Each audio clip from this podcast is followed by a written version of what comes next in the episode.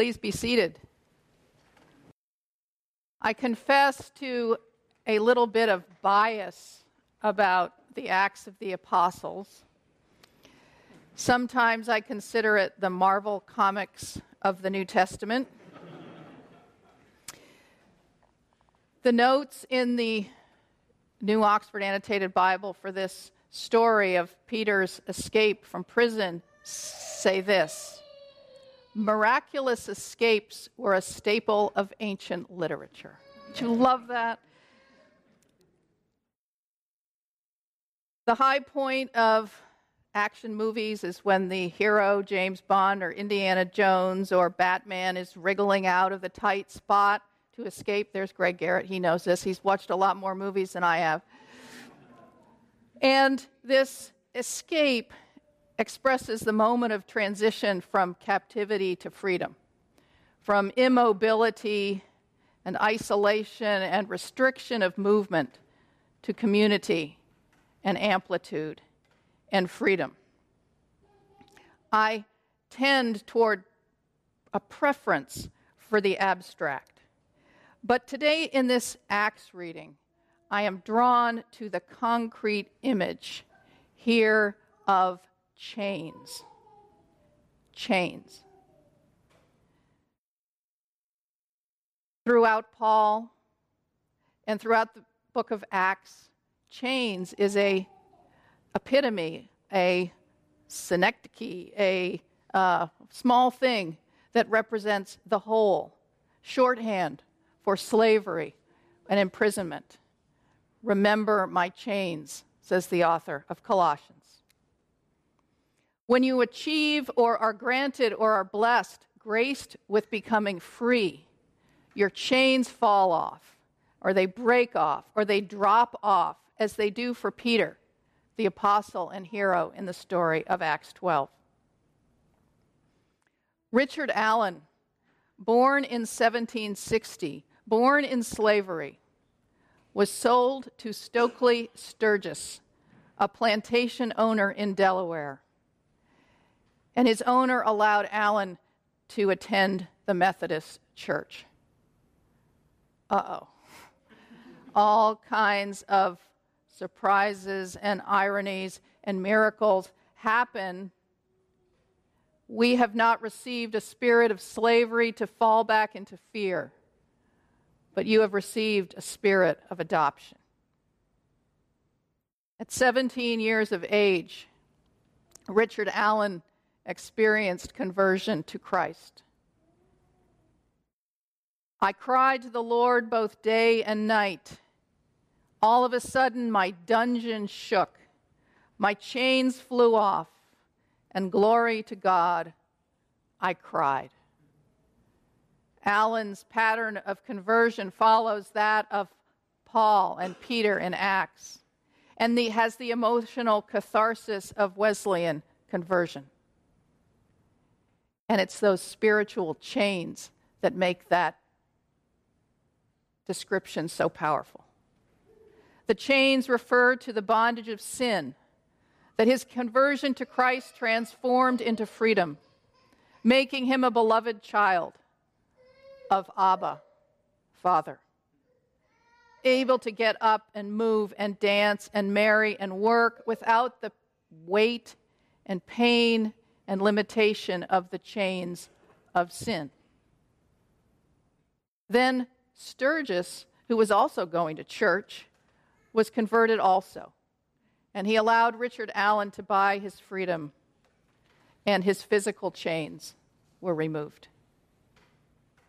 In 1786, the friends and allies Richard Allen and Absalom Jones led an exit in protest from St. George's Church. Together they formed the Free African Society, an organization that combined civic and religious ideals that became the characteristic of black churches. And after that came the parting of the ways, Jones to the Episcopal Church, and we celebrated him in February, and Allen to found the African Methodist Episcopal Church and become its first bishop. This feast reminds us of our significant history, of the significant history and record of an important American Christian denomination. And it reminds us of our kinship with them, and we're honored to have our students in the junior class, Benita and Constance, members of the African Methodist Episcopal Church. Freedom from spiritual chains in conversion moved Richard Allen to consideration of physical chains. For the institution of slavery was itself a manifestation of sin. Chains that were wrapped and bound tightly around bodies and around families and around communities, preventing them from living as children of God. Converted slaves like Allen and Jones and white abolitionists lobbied and argued and worked for the abolition of slavery based on these texts. You have not received the spirit of slavery to fall back into fear. The feast of Richard Allen recalls to us that movement for justice of which they were part, of which we are part, and of the Christian contribution and participation in that movement for justice. We look forward to the lecture tonight by Kimberly Jackson, which will be about that movement for justice.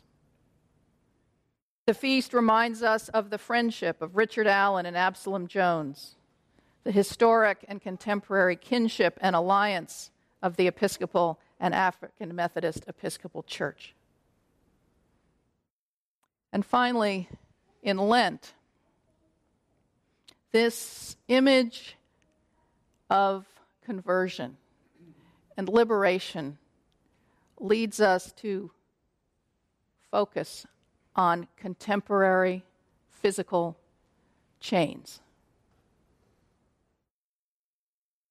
The physical chains that link prisoners in chain gangs who work in slavery.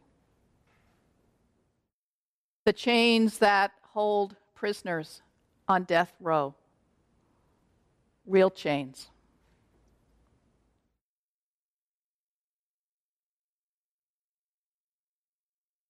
We contemplate how we are implicated in keeping those human beings chained, and how the story of Christ can convert us to a posture that looses the chains, cuts them, and they fall away.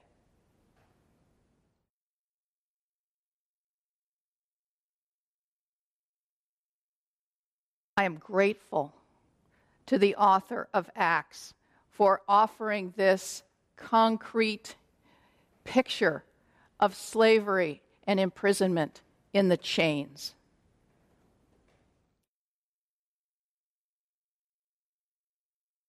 Miraculous escapes were a staple of ancient literature, but in our tradition, it is the paradigm of divine rescue in the Exodus and in the resurrection that creates the arc of our Christian story, leading us from error into truth, from sin into righteousness, from death into life. In the name of the Father, and of the Son, and of the Holy Spirit. Amen.